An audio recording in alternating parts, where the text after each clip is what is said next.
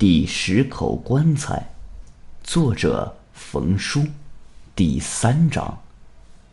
天已经完全黑下来了，一阵可怕的沉默过后，几个女孩抽泣起来。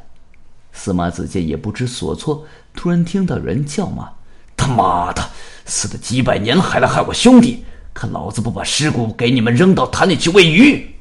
司马子建抬头一看，叫骂的是走在最前面、已经站在了第五口棺材前的一个小伙子。他叫马大海，是那五个小伙子的头。马大海一边骂，一边将手里的手电筒衔在嘴里，奋力将前面的棺材盖掀开。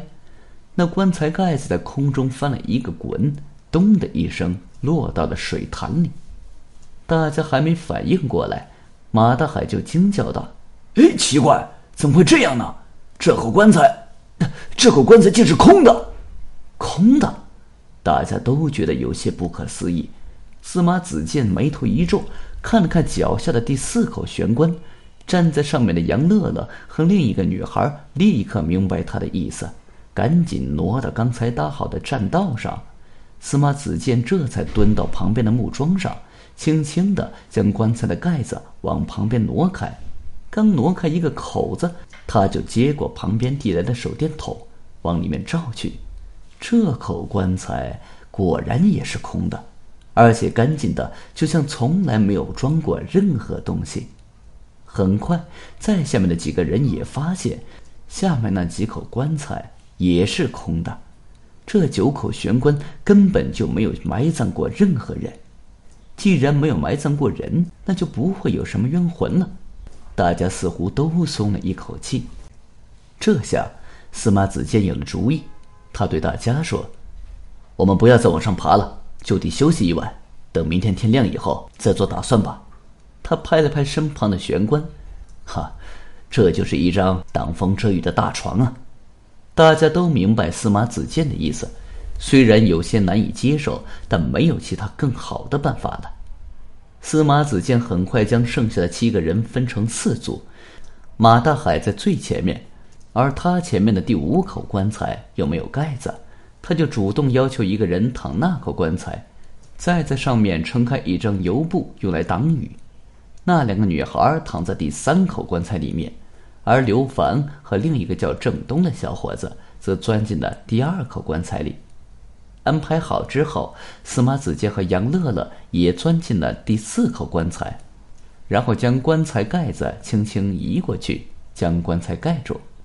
躲进棺材后，两个人将身上的湿衣脱下，换上了背包里的睡袋，舒舒服服的躺了下去。不知道过了多久，司马子建的手臂被人一拧，他一下子痛醒过来。棺材里黑黢黢的。什么也看不见，但司马子建从拽着他的手看，知道拧他的是杨乐乐。司马子建正要问为什么要拧自己，又感觉杨乐乐将手指竖在了他的嘴唇边，示意他别出声。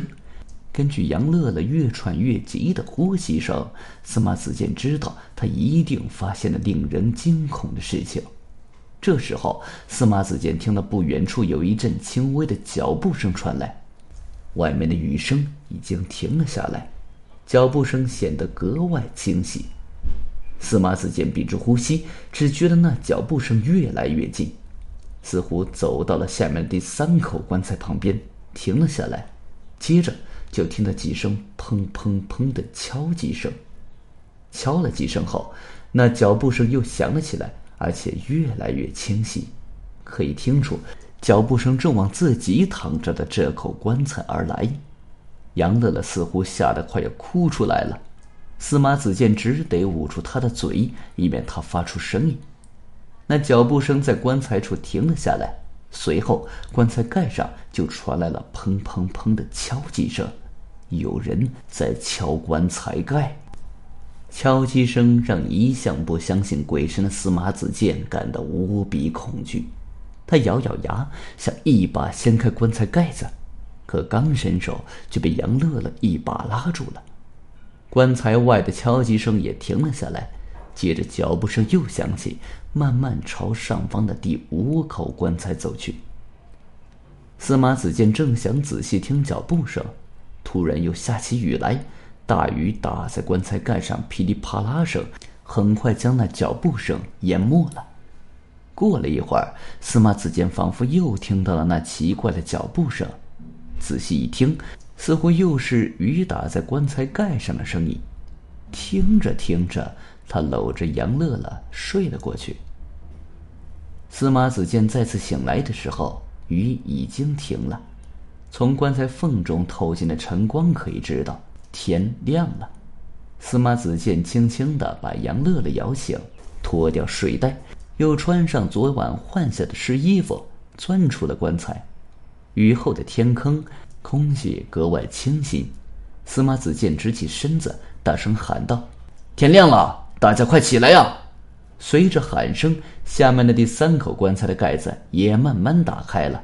睡在里面的两个女孩一脸疲惫地钻了出来，她们冲着司马子建喊道：“昨天晚上你们听到？”他们的话音未落，就听到下面传来了一声惊叫：“郑东，郑东，你怎么了？”随着叫喊声，刘凡从第二口棺材中跳了出来。“怎么了？”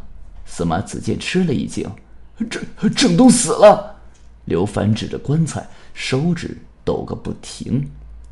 司马子建连忙沿着木桩搭成的栈道，慢慢下到刘凡所站的棺材旁边。只见郑东仰面躺在棺材里，面色紫红，已死去多时了。刘凡的脸上还带着一丝惊恐，他结结巴巴的说道：“可可能，可能是淋了雨。昨晚我躺进棺材后就开始发烧。”一直昏昏沉沉的，什么都不知道。刚才我一醒来，就看到他已经已经。司马子建往刘凡的额头一摸，果然很烫。他赶紧让杨乐乐从背包里拿出几片退烧药，让刘凡服了下去。突然，司马子建又有一种不祥的预感。